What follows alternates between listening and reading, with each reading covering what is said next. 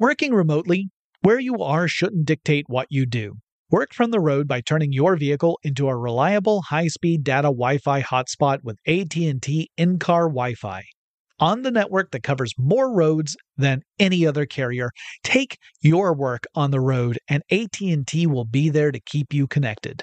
Connect up to 10 devices and stream conference calls, finish up that presentation, or answer last-minute emails.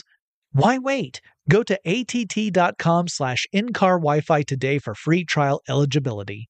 Based on independent third-party data, number of devices varies by manufacturer. Always pay careful attention to the road and don't drive distracted. Wi-Fi hotspot intended for passenger use only when vehicle is in operation. Compatible device and vehicle required.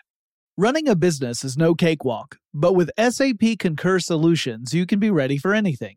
You can manage travel, expenses, and AP all on one platform that's packed with AI and best practices, and that delivers it all through an easy, clear, I can't believe how simple that is experience. So, while not much can be done about that guy who never fails to burn the microwave popcorn and stink up the entire office, with SAP Concur, you can easily handle almost anything else. Take control of your business finances today at concur.com. That's C O N C U R dot R.com. Whether this is her first Mother's Day or her 40th, she deserves more. Shop tons of stunning on trend jewelry for every budget at Diamonds Direct. Diamond fashion jewelry, beautiful birthstones, everyday pearls starting at just $200. Commemorate the real loves of her life with a gorgeous pendant featuring the birthstone of the one who made her mom. This Mother's Day, Diamonds Direct is everything you need to say thank you. Diamonds Direct, your love, our passion. Online at diamondsdirect.com. When you think about the future, what kind of technology do you envision? Whatever the future holds, artificial intelligence will undoubtedly be at the heart of it all. Join Graham Class as he hosts season two of Technically Speaking, an Intel podcast, and hear from the minds transforming healthcare, retail, entertainment, personal computing, and more with the help of AI. Tune in every other Tuesday and explore the latest technology that's changing our world today and creating a more accessible tomorrow. Listen to Technically Speaking, an Intel podcast on the iHeartRadio app, Apple Podcasts, or wherever you get your podcasts. Get in touch with technology with Tech Stuff from HowStuffWorks.com. Hey there, and welcome to Tech Stuff. I'm Jonathan Strickland. And I'm Lauren Vogelbaum. And uh, let's see, we're looking at the topic here. Uh, yeah, we got this one from. wh- Where did we get it from, Jonathan? well, Lauren, I believe that would be from Listener Mail. I really hope that Noel has soundscaped that so that it was not as loud as it was here in the studio. I, however, hope he brought the klaxon back because it's been a long time since we've done that. Maybe a nice gentle klaxon. Yes, a, a, a sweet, tender klaxon. a caring klaxon for the future. to be fair, though, being loud and tacky is what this episode is going to be all about, right? That is true because uh, our friend Cyber Knight, whose name I'm guessing is not actually Cyber Knight, though if it is, congratulations. That is an amazing name. Yeah, all I can say is that's all that came with the email. wrote into us via email and said, uh, here's something I wondered as we were watching the traditional Independence Day festivities. What kind of tech goes into a professional fireworks display? What do they use to sync up the fireworks with music? Is there fancy tech that goes into the creation of fireworks? Most of the ones I saw tonight were the standard fares, starbursts that could change their color as they burned, uh, though some twinkled like little Christmas lights, flashing on and off in a way I wouldn't expect from just a chemical burn. I also remember years ago seeing some explode into a smiley face, though I haven't seen as many of those recently. I also wondered if there is anything that makes them safer, though I'm not sure how safe you could ever make something that's designed to explode. If it hasn't been done already, it might be cool to hear about how fireworks work. And Cyber Knight, we are totally going to uh, meet your expectations. We are going to hope. exceed them, actually, because there's we so shall much stuff. attempt.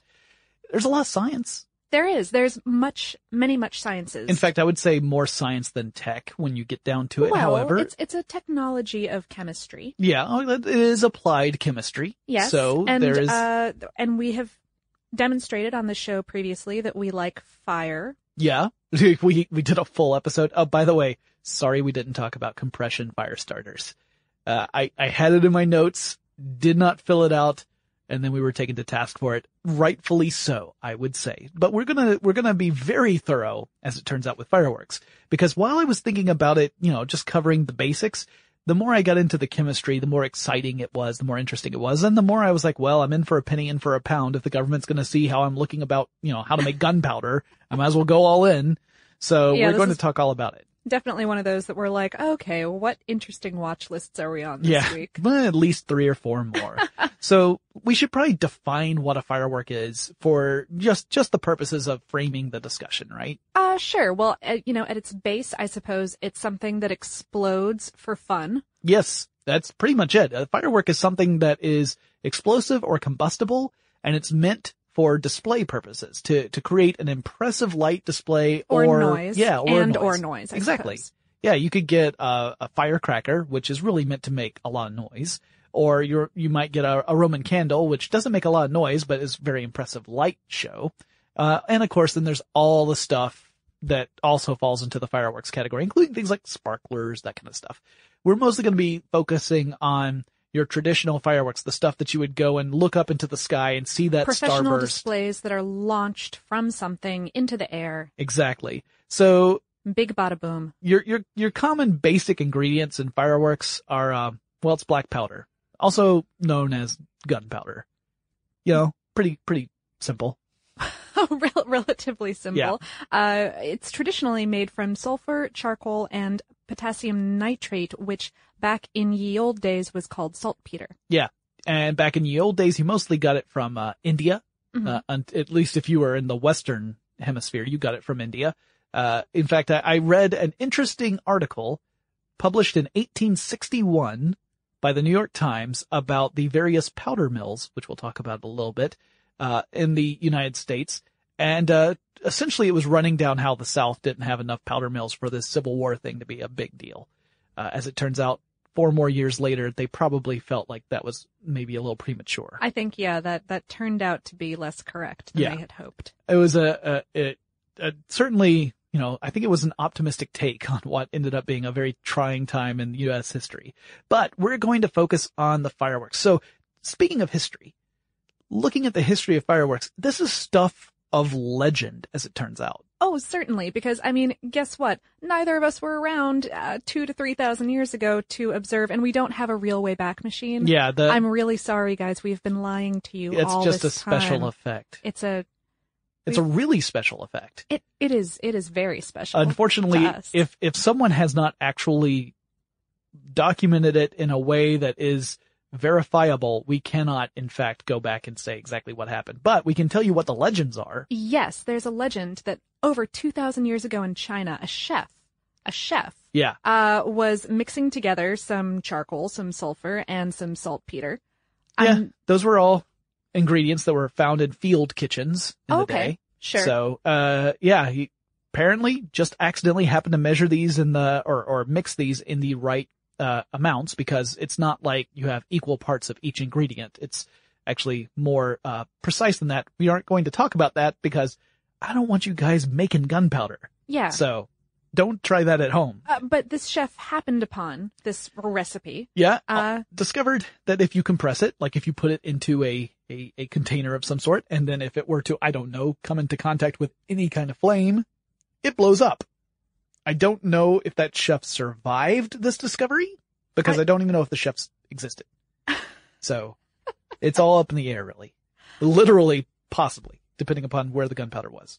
Now, if you look up the history of fireworks online, like if you were to actually go and put into your favorite search engine history of fireworks, you're going to find a particular story told repeatedly throughout numerous links, most of which go to like fireworks manufacturers. And as like many other research topics on the internet, they all tell basically the same story and basically the same wording. Yeah, they uh, talk wi- about without a, without any particular reference to Yeah. anything real. yeah, there's no citation. right? But Yeah, so the so what the legend is is that there was a monk in China named Li Xian who uh lived around quote a thousand years ago. That is always the way it's put, by the way. around a thousand years ago. It's never given a date. It just says around a thousand years ago. And so depending upon when this was written, you know. And anyway, so much, so many different sources use that exact wording. I expect they all took their information from either the same source or they're just borrowing it from each other. It's just this big circle of people borrowing the same stuff. But the best scholarly source I could find simply said that the first firecracker was made sometime around 11th century Common Era in China.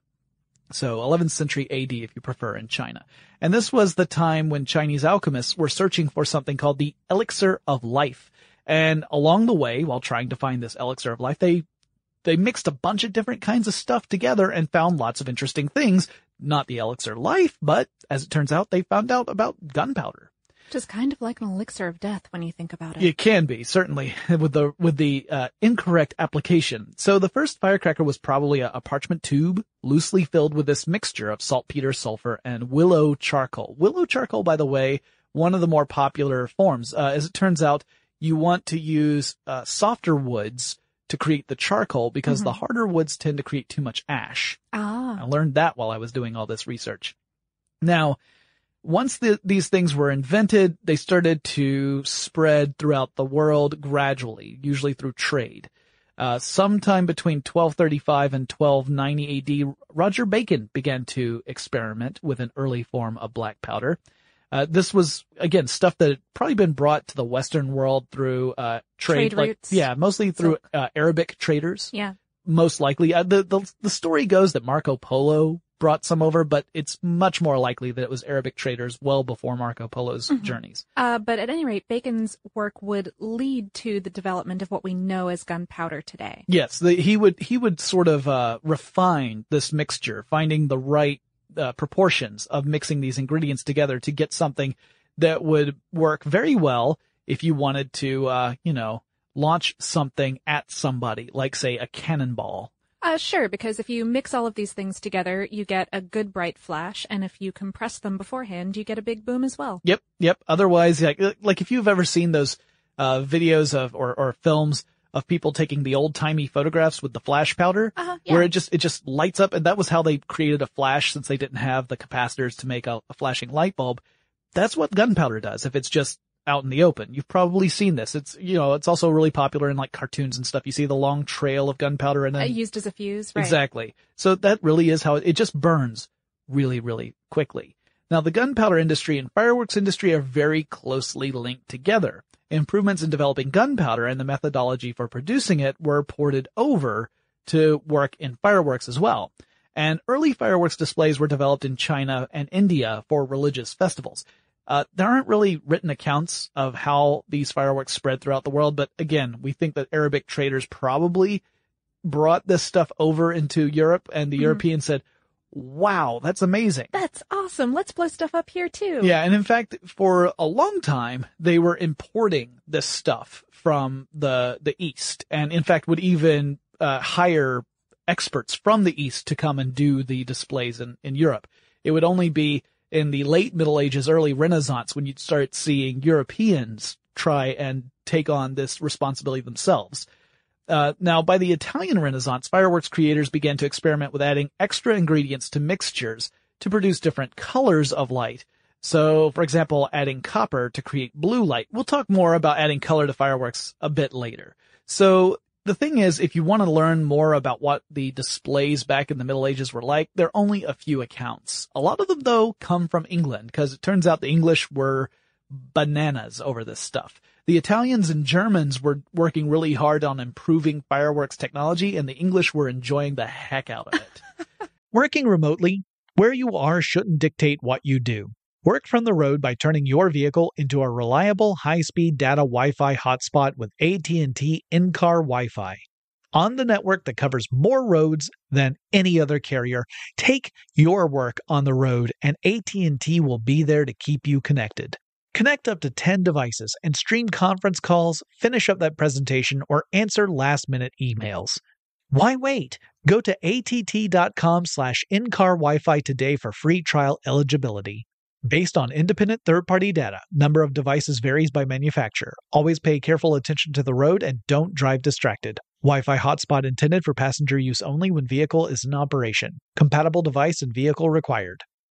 Running a business is no cakewalk. There is a ton to keep track of employees to keep happy, spending to control, travel to plan, and on top of it all, nobody knows exactly what the future holds. Your finance team always has to be ready to change. But with SAP Concur Solutions, you can be ready for anything. You can manage travel, expenses, and AP all on one platform that's packed with AI and best practices, and that delivers it all through an easy, clear, I can't believe how simple that is experience and you can finally say goodbye to the costly mistakes and risks that come from manual work and spreadsheets. So, while not much can be done about that guy who never fails to burn the microwave popcorn and stink up the entire office, with SAP Concur, you can easily handle almost anything else. Take control of your business finances today at concur.com. That's C O N C U R.com. Today, I'm going to give you some straightforward advice on how to deal with naughty kids. How about instead of timeouts, time ins? Time for you to start paying some bills. I'm JB Smoove, and that was a full episode of my new podcast, Straightforward, inspired by guaranteed straightforward pricing from AT&T Fiber. Get what you want without the complicated. AT&T Fiber, live like a gigillionaire. Available wherever you get your podcast. Limited availability in select areas. Visit AT&T.com slash hypergig for details. I'm Katya Adler, host of The Global Story. Over the last 25 years, I've covered conflicts in the Middle East, political and economic crises in Europe, drug cartels in Mexico. Now I'm covering the stories behind the news all over the world in conversation with those who break it. Join me Monday to Friday to find out what's happening, why, and what it all means. Follow the global story from the BBC wherever you listen to podcasts. So one of the accounts says that during the wedding of Henry VII, also known as Henry Tudor, and Elizabeth of York in 1486, there were uh, fireworks displays. Others talk more about Elizabeth's coronation. So there's a little bit of a argument there. Same is true for Henry VIII wedding uh, Anne Boleyn, which was uh, wife number uh, two, I think. I think. She had a good head on her shoulders. Not for long. Not for long. Spoiler alert. Uh, James Anthony Froude wrote that there were, quote, wild men casting fire and making a hideous noise, end quote, which I think is a fantastic description of fireworks. Yeah. When I was a kid, I hated them because I didn't like loud noise. And even just seeing the fireworks burst in the sky made me, made my anxiety levels go up because I knew a Oh. loud noise was coming. Right, right. I, I Um, remember having one year where I was really upset by them. Like I had loved them and then suddenly was like, that's loud and I'm against it. Yeah, I, I've, I've come back around now, but for a That's good. long time, I was, I was certainly the person who's like, I don't want to be here when the fireworks start. Uh, My dog agrees with you for the record. yeah, uh, yeah, I, most dogs I've encountered, uh, shared my, my feeling. I, I think I've finally evolved be- beyond dog stage. Uh, so Henry VIII and Anne Boleyn had a daughter, Elizabeth. yeah, somewhat famous. Yes. Uh, it became Queen of England and, uh, uh, sat on her thorn for many years. Throne, throne, sorry. I was just misreading my notes. But, uh, no, Elizabeth, obviously one of the most influential, um, monarchs of all time, really. Uh, yes, yes. And she, she loved the sparklies. She, know, did. She did. She, she she created a position for it Yeah. specifically. Fire Master of England. Um, it would be, I think it was after in the the uh, ruling of uh, James the First when that position came along with the knighthood. At any rate, you had people who suddenly really wanted to pursue the craft and become the best at it in order to land this cushy job of being the Fire Master of England, because you would imagine that comes with some sweet, you know, bonuses Mhm. like money. yeah. And so a lot of people were trying new and different things to kind of impress the queen Yeah. around that juncture. Yeah, according to some accounts, one of the things you might expect to see at a truly outrageous display would be a dragon with paper mache scales that was loaded up with fireworks so that it would breathe fire. It would appear to be breathing fire, and sometimes they would have more than one. And then you would have dragon fights. Yes. And then maybe one of them ends up catching on fire and the other one is slightly less on fire. And so that's the one that wins.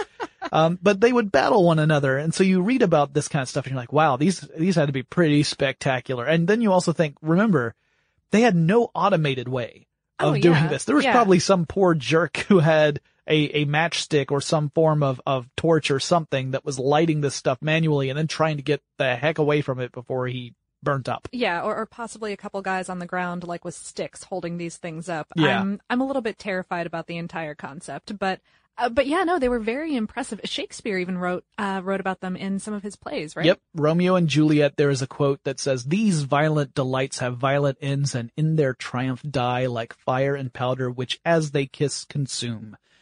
Now, in that case, of course, he's referring to the lovers, Romeo and Juliet, and the passion they have for one another, and he's likening it to a fireworks display, which, you know, has been a pretty powerful uh, Mm, image that has been repeated ad nauseum ever since. The, the whole thing where the two lovers kiss and then you see the fireworks going off in the background.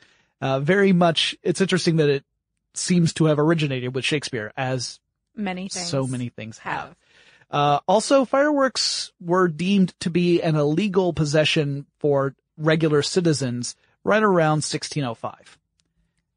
Uh, yeah, that that's about when a certain persona, Yeah. now publicly known because of a certain movie and comic book Yeah. series, yes, uh, Guy Fawkes got into some trouble with the gunpowder plot. Yes, he was part of a conspiracy to blow up the Houses of Parliament by storing something like 30 something casks of gunpowder underneath. They were going to tunnel underneath the Houses of And Parliament. wheelbarrow all that stuff in there. and then light it and blow it up. And uh, the conspirators were caught before they could uh, execute their plan. And Guy Fawkes himself, uh, who was not necessarily the ringleader, he was one of the members, Right. um, was really made an example of in some of the most horrifying ways you can imagine. Now, granted, he was planning on committing a terrible act, Yes. but they did a really terrible act to him, drawn and quartered, and of course Oh, yeah. they had Guy Fawkes Day for you know the early Guy Fawkes days involved lots of uh, burning of Guy Fawkes in effigy, um, and then there there's a whole story there that's amazing. But stuff you missed in history class would really be the best place to cover that, and I'm sure they have actually. I'm, I, I feel like it's likely. Uh, yeah, these these days we have the charming anonymous masks. yes, um, based off Guy Fawkes. based off Guy Fawkes. Yeah, exactly. So at that point, it was made illegal for the common citizen to possess fireworks. The only people who were allowed were uh, specifically given that that um, responsibility by the crown. So that's kind of the the early early history. But let's talk about what's actually going on inside a firework. What is what is making it work? Uh, well, this is mostly chemistry, but let's let's talk about black powder since that is that is the basic what is going on here. Yeah. So we talked about sulfur, charcoal, and saltpeter or potassium nitrate. Mhm. Uh, you might wonder what are these things actually doing within gunpowder? So sulfur and charcoal are acting as fuel, right? And the potassium nitrate is acting as an oxidizer. So oxidizers in this sense are the chemicals that fuel requires in order to burn. If you remember the, the great triangle of what is required to make fire, you have to have fuel, you have to have oxygen, and you have to have heat. Those are the three things that together will allow you to have fire. And if you're lacking any of those, you're not going to get it. If you have just oxygen and fuel and, but not heat, it's not going to happen. Same thing with just oxygen and fire. You got to have some fuel there. Uh, so oxidizers are chemicals that are really good at uh, getting oxygen into the mix. Yes. And in fact, potassium nitrate is incredibly good at this. So let's look at these ingredients each on their own.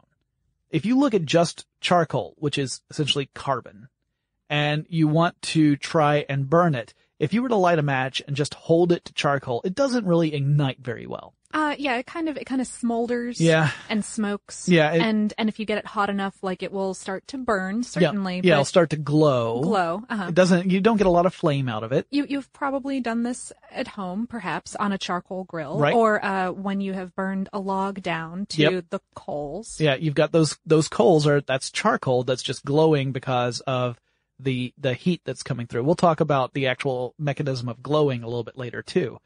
Uh, so again, you don't get a lot of ignition, not not a lot of flame, and No certainly boom. not explosive ignition. Yeah, Probably unless you've done something very strange. right. Unless unless your charcoal has got some other funky ingredients in it. Or I guess you've compressed it a lot. I- Maybe I'm not sure. Yeah, that would be incredible. I eventually you would get a diamond. So, but sulfur, it burns at a lower temperature than charcoal does, that carbon does. It ignites more easily, but not really at room temperature. So if you had a little crucible, let's say a little ceramic crucible uh-huh. filled with some some sulfur, and you put a match to it, it wouldn't really light up. But again, if you were to heat it, it'll start to melt and then it will burn if exposed to even higher temperatures. And that gives off sulfur dioxide, which by the way, not good to breathe in. No. It can Uh, irritate your lungs. One of the many reasons why you shouldn't melt sulfur at home. Yeah, yeah. These these things like charcoal, that's fairly fairly benign as things go. Yeah, don't Sulfur a little bit less so.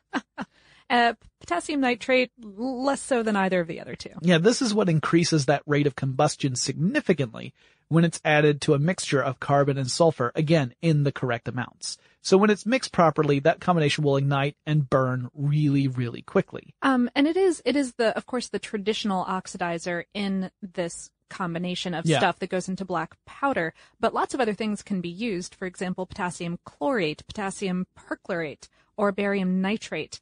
And uh, as of 2011, organizations from like Walt Disney Company to the U.S. Department of Defense have started looking at green alternatives to all of these oxidizers. Uh, and I say green, and you go like, what, you're making stuff explode. How green does it need to be? Right. But the thing is, is that um, well, okay, so it turns out the dangerous chemicals can present health and environmental hazards.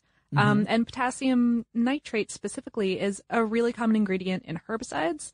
Potassium chlorate is a harsh ingredient in disinfectants. Potassium perchlorate can disrupt the production of hormones in the thyroid and harm unborn babies. And uh, barium nitrate can interfere with heart and breathing functions. So none of that is good fun times. And, and so a lot of research has been put in recent years into trying to figure out uh, better ways of burning stuff Yeah. That, that isn't releasing these chemicals into the environment and showering them over crowds of fawning onlookers or, you know, into your water supply or et right. cetera. For example, potassium chlorate is a great example. Potassium chlorate is this stuff, a great example of a bad, uh, bad ingredient as, as opposed to one that's green. Uh, potassium chlorate ends up creating a more explosive, uh, burn than say potassium nitrate does. Potassium nitrate's already pretty impressive, but if you ever watch someone create potassium chlorate, uh, a mixture of sulfur, charcoal, and potassium chlorate in the right amounts and then light it, it, it lights, it burns even faster than the regular black powder mixture. Uh, and so it's often used in something called a, a burst charge, which we'll talk about later. Okay. But like you said, it leaves some pretty nasty stuff behind. Chlorate.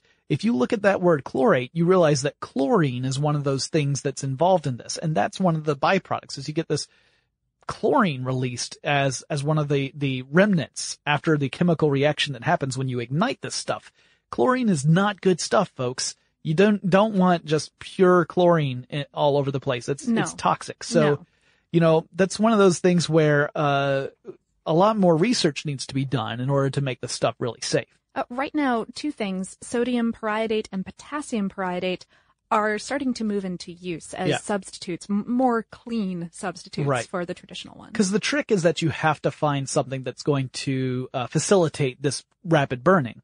If you don't have that, then obviously you can't do the fireworks, at least not the way we're accustomed to. Yeah. Um, so we'll, we'll, you know, hope that that kind of stuff gets further distributed throughout the entire industry so that we have a less, uh, you know, negative impact on the environment and potentially on, on the viewers of fireworks displays or just the people who happen to live around those areas. Oh yeah. Uh, this this also goes into. I mean, the Department of Defense wasn't involved in that because of the fireworks displays necessarily, so much as as this is useful also for anything else that you're using gunpowder for, which Right. for the Department of Defense is many things, and you know, trying to protect the lives of our munitions workers and also our our soldiers and troops and everyone else. Absolutely. Working remotely, where you are shouldn't dictate what you do. Work from the road by turning your vehicle into a reliable high-speed data Wi-Fi hotspot with AT&T in-car Wi-Fi. On the network that covers more roads than any other carrier, take your work on the road and AT&T will be there to keep you connected. Connect up to 10 devices and stream conference calls, finish up that presentation, or answer last-minute emails. Why wait? Go to att.com slash in-car Wi-Fi today for free trial eligibility. Based on independent third-party data, number of devices varies by manufacturer. Always pay careful attention to the road and don't drive distracted. Wi-Fi hotspot intended for passenger use only when vehicle is in operation. Compatible device and vehicle required. Running a business is no cakewalk. There is a ton to keep track of employees to keep happy, spending to control, travel to plan, and on top of it all, nobody knows exactly what the future holds. Your finance team always has to be ready to change. But with SAP Concur Solutions, you can be ready for anything. You can manage travel, expenses, and AP all on one platform that's packed with AI and best practices, and that delivers it all through an easy, clear, I can't believe how simple that is experience and you can finally say goodbye to the costly mistakes and risks that come from manual work and spreadsheets. So, while not much can be done about that guy who never fails to burn the microwave popcorn and stink up the entire office, with SAP Concur, you can easily handle almost anything else. Take control of your business finances today at concur.com. That's C O N C U R.com. Today, I'm going to give you some straightforward advice on how to deal with naughty kids. How about instead of timeouts, time ins? Time for you to start paying some bills. I'm JB Smoove, and that was a full episode of my new podcast, Straightforward, inspired by guaranteed straightforward pricing from AT&T Fiber. Get what you want without the complicated. AT&T Fiber, live like a gigillionaire. Available wherever you get your podcast. Limited availability in select areas. Visit AT&T.com slash hypergig for details. I'm Katya Adler, host of The Global Story. Over the last 25 years, I've covered conflicts in the Middle East, political and economic crises in Europe, drug cartels in Mexico. Now I'm covering the stories behind the news all over the world in conversation with those who break it. Join me Monday to Friday to find out what's happening, why, and what it all means. Follow The Global Story from the BBC wherever you listen to podcasts. So, how is it made? Don't try this at home. Yes, do not. This is one of those things that if you are, if you're part of a lab and the lab has the facilities to do it and you can make it in small amounts, it's a very interesting process, but this is not something for you to ever try on your own because if you got the mixture either just right or just wrong, th- bad things can happen. Yes. But generally speaking, here's what the process is. And I'm not, again, going to explain the specific amounts. First, you would have to reduce each ingredient to fine grains of powder, and you would want to do this separately, yes. right? You, this, you don't mix them together first. So you get your charcoal and you mash it up. So you got charcoal powder. You get your sulfur. You make sure you, you pound out any, any clumps so that you just get a fine powder. Same thing with your saltpeter. You want to make sure all of that stuff is as fine as you possibly can make it.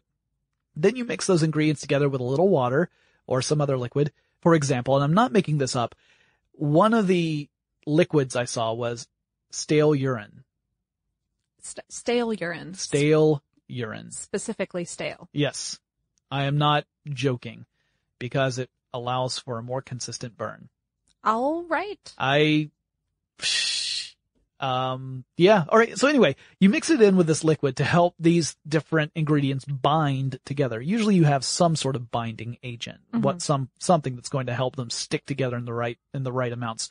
Saltpeter, as it turns out, is really soluble and it'll fill in all those nice little spaces in charcoal pretty easily. Charcoal has a lot of surface area, so it's, it's a good mix. Then you let the mixture dry. It becomes kind of like a cake-like mass. It, it solidifies. Like a, like a hard biscuit. yeah. Then Less have- like a red velvet cake. Right. Yeah. No, Yeah. it's, it's much more dense. also much more likely to explode than your traditional red velvet. Uh, Fingers crossed. yes. You then crush this dry ma- mass with something that will totally not cause sparks. Please. Yeah. You don't use any, nothing that's going to potentially create a spark.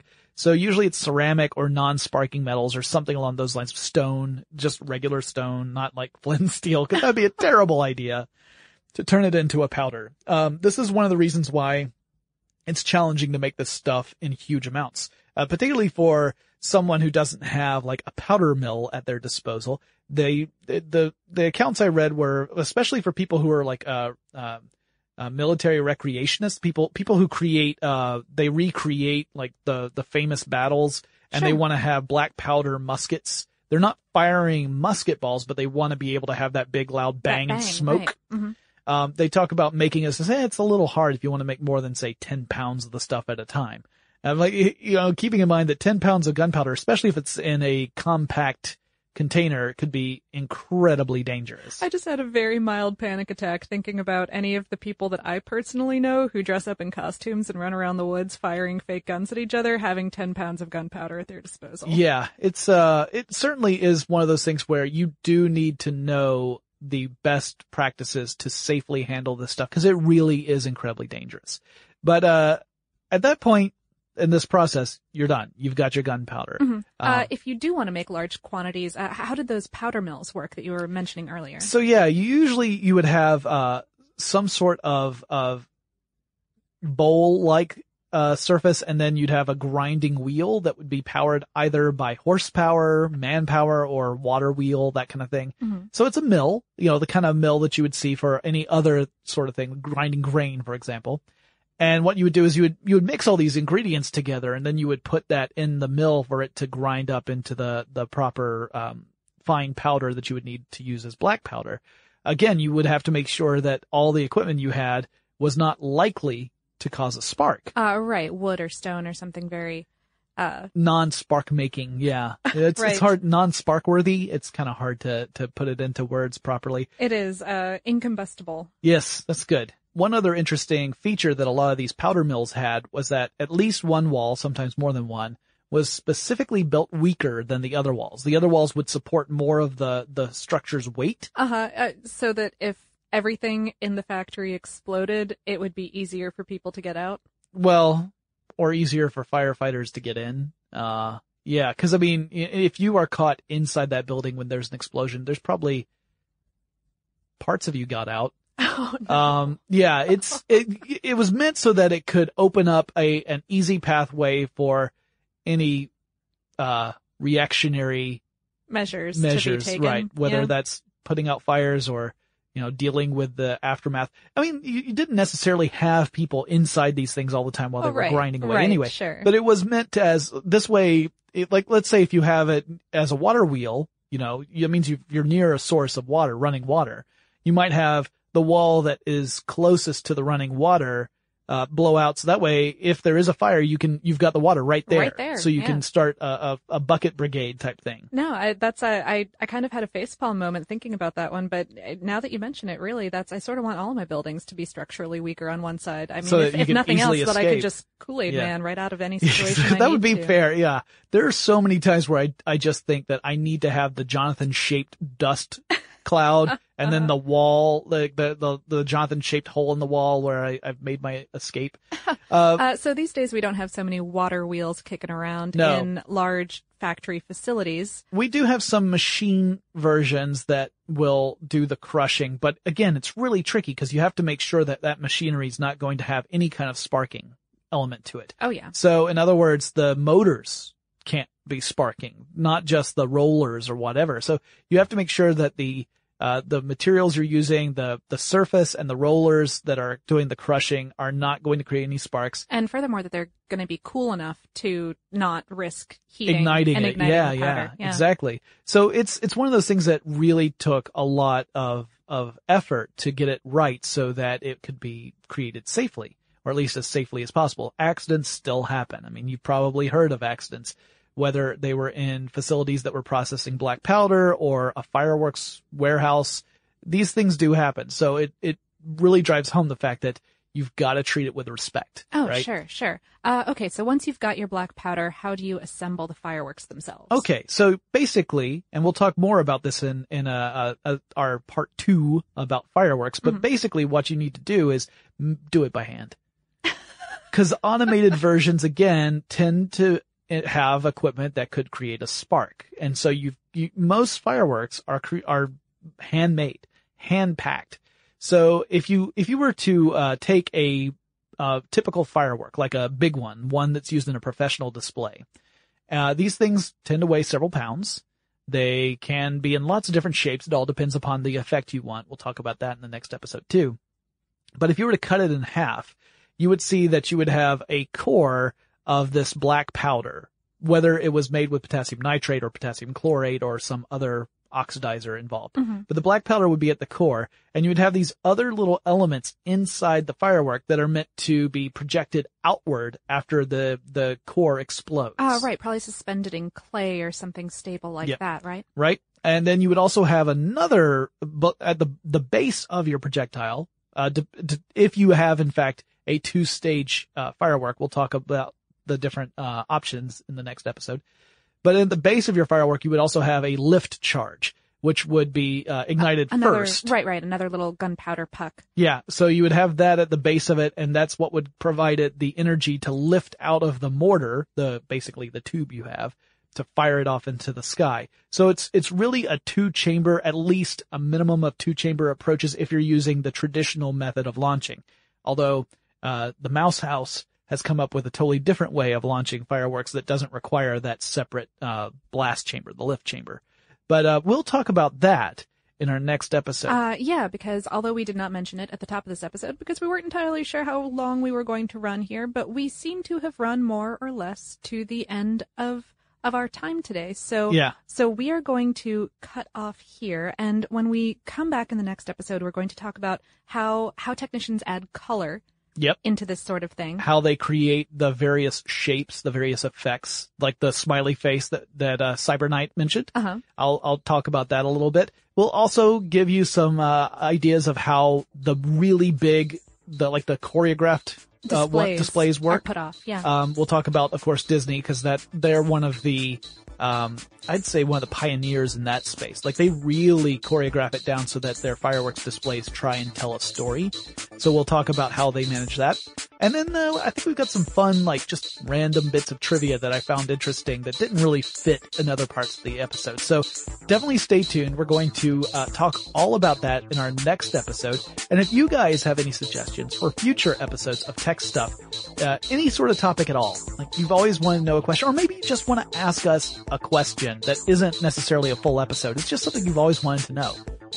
Let us know. I would love to hear your thoughts. You can write us. Our email address is techstuff at howstuffworks.com, or you can drop us a line on Facebook, Twitter, or Tumblr. Our handle at all three is techstuff, HSW, and Lauren and I will talk to you again really soon. For more on this and thousands of other topics, visit howstuffworks.com.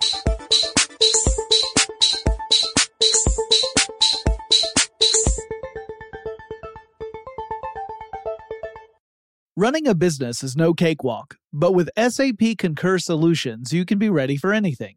You can manage travel, expenses, and AP all on one platform that's packed with AI and best practices, and that delivers it all through an easy, clear, I can't believe how simple that is experience. So, while not much can be done about that guy who never fails to burn the microwave popcorn and stink up the entire office, with SAP Concur, you can easily handle almost anything else.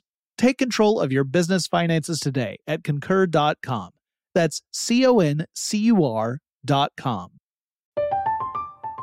I'm Katya Adler, host of The Global Story. Over the last 25 years, I've covered conflicts in the Middle East, political and economic crises in Europe, drug cartels in Mexico. Now I'm covering the stories behind the news all over the world in conversation with those who break it.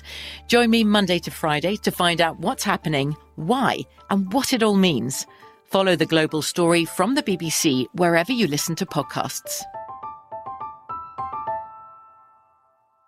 Are you still searching for your perfect place to call home? Well, now is the time to buy at Fischer Homes. If you're looking to move in before the end of 2024, May could be your last opportunity to start building your dream home and close before the year's end. If you're hoping to move in even sooner, Fischer Homes also has homes that are move in ready and waiting for you, where you can start enjoying the benefits of homeownership even faster. Schedule your personal tour with a new home advisor today at FischerHomes.com and make this spring the season you find your perfect home sweet home.